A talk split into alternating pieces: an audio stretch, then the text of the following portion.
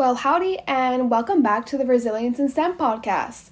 I hope you guys have been having a really good summer to start. Mine has been really nice. I've been exploring San Francisco, and I haven't even touched the tip of the iceberg on honestly. Um, there's so many things to do here in San Francisco, and so many things to do in Berkeley as is, and I haven't even started most of it. Um, lab work has been really good. Uh, my mentors in lab have been really supportive what I'm doing, and since I'm applying to graduate school this cycle, um, they've been really supportive on trying to help me and trying to guide me on like what programs I should apply to, and start even like writing my essay. So that's been a really good thing to start. Um, the thing is, yeah, I think that should be it on all of it. One thing I wanted to um, revisit from our last episode that talked about the research experiences for undergrads and how to apply for those. I realized after I published the episode that I didn't cover everything, like all the benefits from attending these programs. So while yes, you get attended, you get accepted to these programs, you get to do research at these people with these um, universities and these specific labs, and it's a great opportunity to learn new techniques and visit from people from different from all around the world and learn about new perspectives in science. One extra thing that you get in a bonus is you get a stipend. So sometimes that stipend will be like a, a couple thousand dollars, or it ranges from $2,500 to up to $7,000. It depends on in the institution, but it basically like covers for the time that you're working there for the 10 month for the 10 weeks. And there's also covered housing. So sometimes um, these internships they will offer you housing on campus or at an apartment complex nearby just so you have a place to live and you're kind of getting a good experience at the university so you're not trying to fight for an apartment or you're trying to pay extra on rent because definitely those summer months um, for rent tend to be a little more expensive than your usual contracts. So they cover that housing for you. So not only will you get money and you have the research experience and housing, you get a stipend on top of that. And even some universities they will pay for you to pay for your flight to go there. So I think those are some great advantages. Well, in addition to doing research and going out and, exploring new places, this is a really good plus for applying to research opportunity programs. So yeah, that's one thing I wanted to to um, mention since I definitely forgot to say that in the last episode. But I definitely wanted to kick it off for this episode and kind of start about graduate school. Um, and I wanted to mainly focus on how to begin the application process. And as I go along, this is even going to be helpful for me.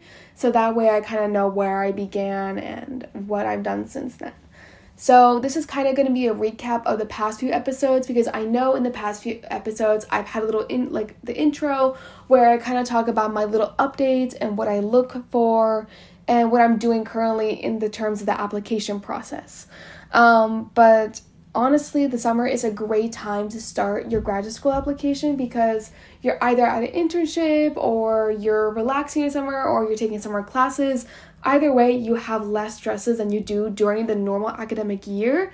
So it's a great time to like get a little bit head start and like really make sure you're planning out your steps during the fall semester because um, definitely if you start during the fall semester and you keep going with that, I mean, yes, you would have probably a good application, but sometimes things might get lost along the way.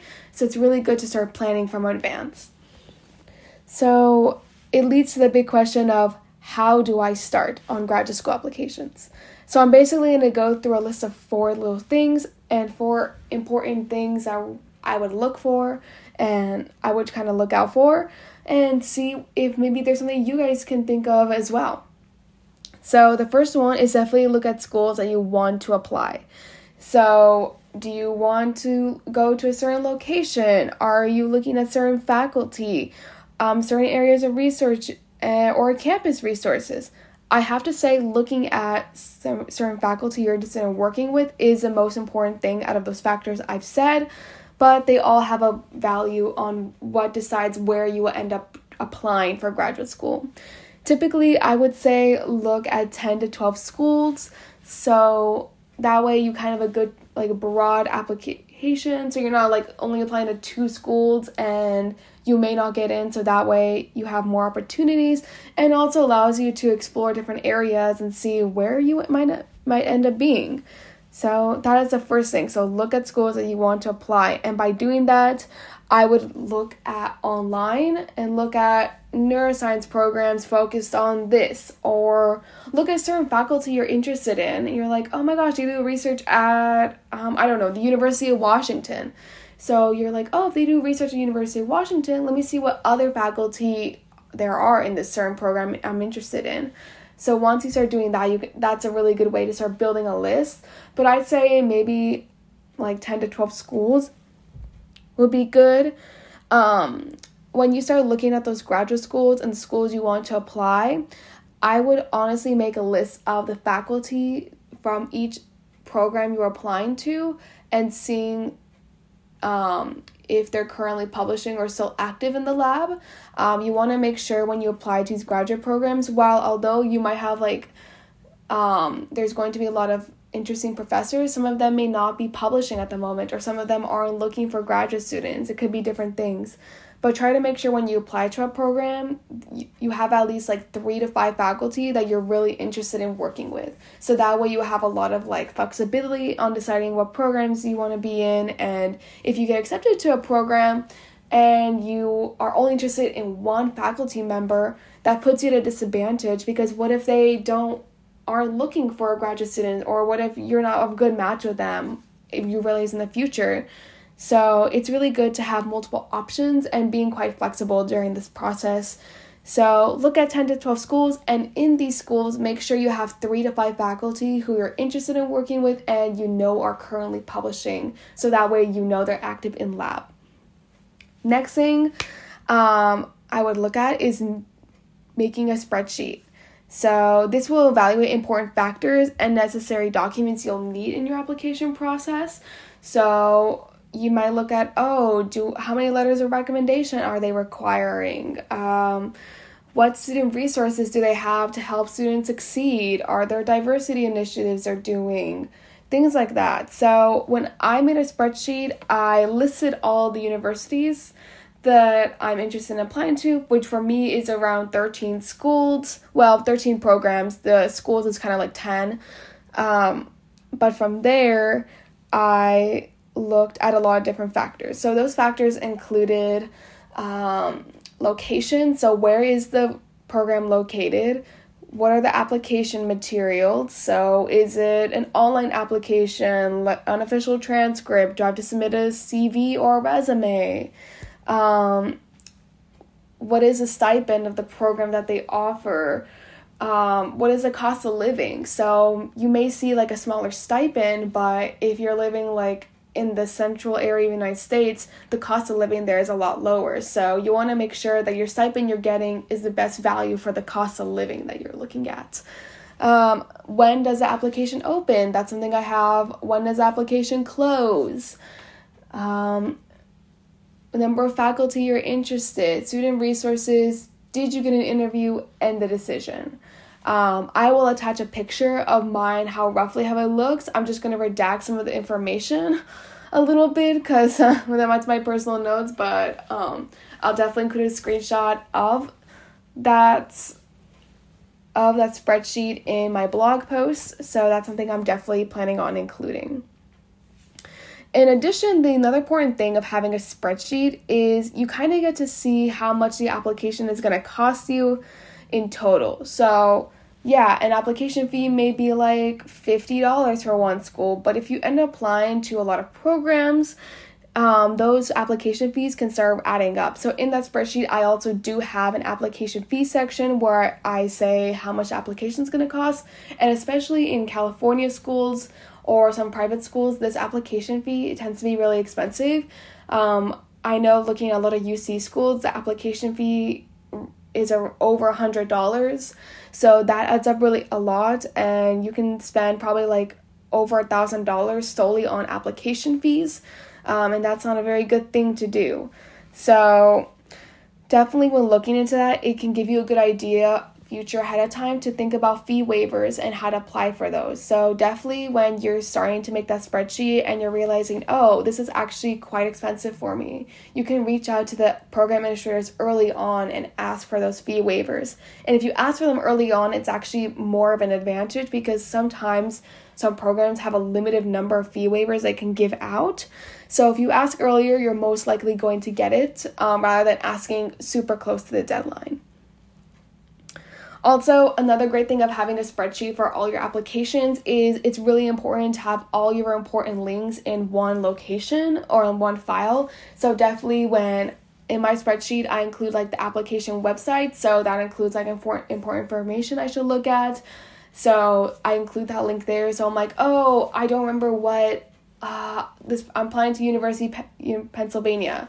So, UPenn might have a really specific um, requirement that others don't have and i can look at that and make sure am i following everything that they're saying is it okay all of that information so yeah second thing make a spreadsheet of all your stuff so you can get everything together. And also it gives you a good idea like how many are you going to apply total and what's going on here. Next reach out to your top faculty of interest. So I would recommend reaching out to one to three professors from around a third of your school list. Um, and this is like really top faculty. So think of like your reach schools or even maybe your match schools. Um, this that way, so the professors who you're interested in working with, they already have a connection with you, and you can reach out to them early on.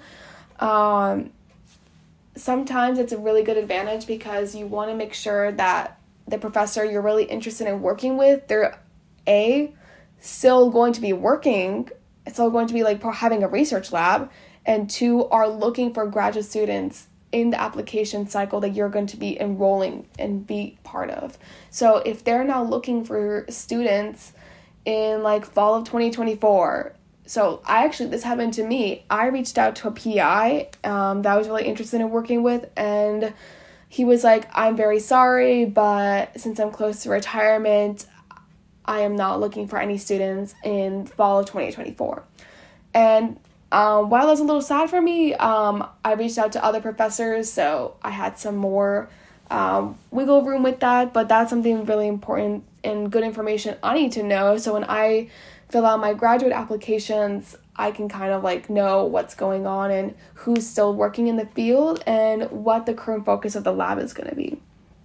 So when you do that, um, I prefer to do it through email. So give your background information, so what school you go to, talk about your research experience and why you want to go to graduate school, and request have a meeting. Um, usually, when I sent these emails out, I attached my CV so that way they could kind of get an idea of like what I do and what my motivations are. Um, it's really good if you if so that you can learn if they're looking for students. Um, and the thing is like professors are busy, so you might not hear response or they may want to talk to you until you get an interview. So that way they have an actual idea if you're more likely to get into the program. Um, but it's good to have that initial email so they kind of recognize your name and they remember you a little bit and you establish that contact already. So you want to make sure that you've already contact with them ahead of time and not kind of during the application. Um, but I would limit that mainly for your reach school. So that top schools you're like, I would really love to get into this program, but I don't know if I would. Let me reach out to the faculty. That's something that I've done, and uh, yeah. Last thing for getting started, make a document for all of your essays.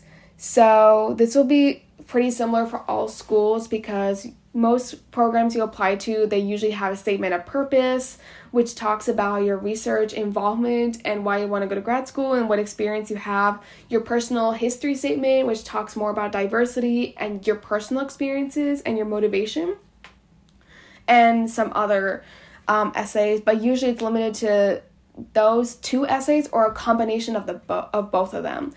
But the thing is, it's pretty good to have a document for the essays, so that way you can start early, ha- have some ideas flowing into your brain, and you can get a good first rough draft during the summer, which is really good ahead of time. So that way, when you have the first rough draft during the summer, you're not worried during the fall semester about generating that rough draft and then you can focus on editing it so many freaking times until it's like golden. Um, in addition, another reason why you want to have a document for all the essays is one, it's in a central location, so that way you don't have to. I so that way it's like okay, I'm gonna use University of Pennsylvania for example.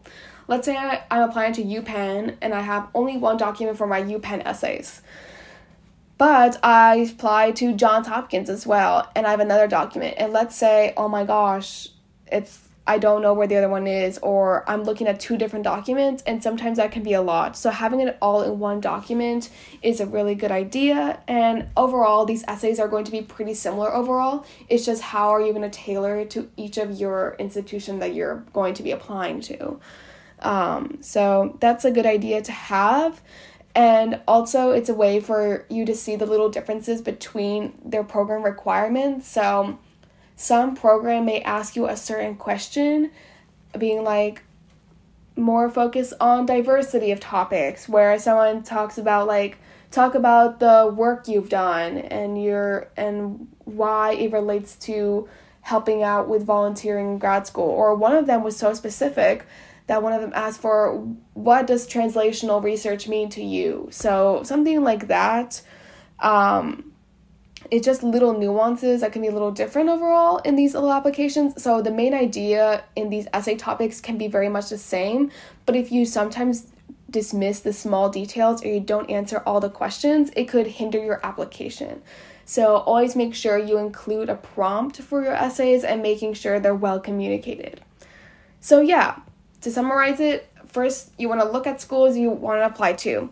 Next, you want to make a spreadsheet. Third, you want to reach out to top faculty members that you would really like to work for. Four, make a document for all your essays. That is how I would start at least the, applica- the graduate application process specifically for the summer. And all of this can lead to a rough draft of your personal history statement and your statement of purpose. Again, it doesn't need to be perfect. Mine definitely will not be. Um, I'm still deciding how to even form those essays. I'm just putting the prompts in at the moment. I'm on step four basically.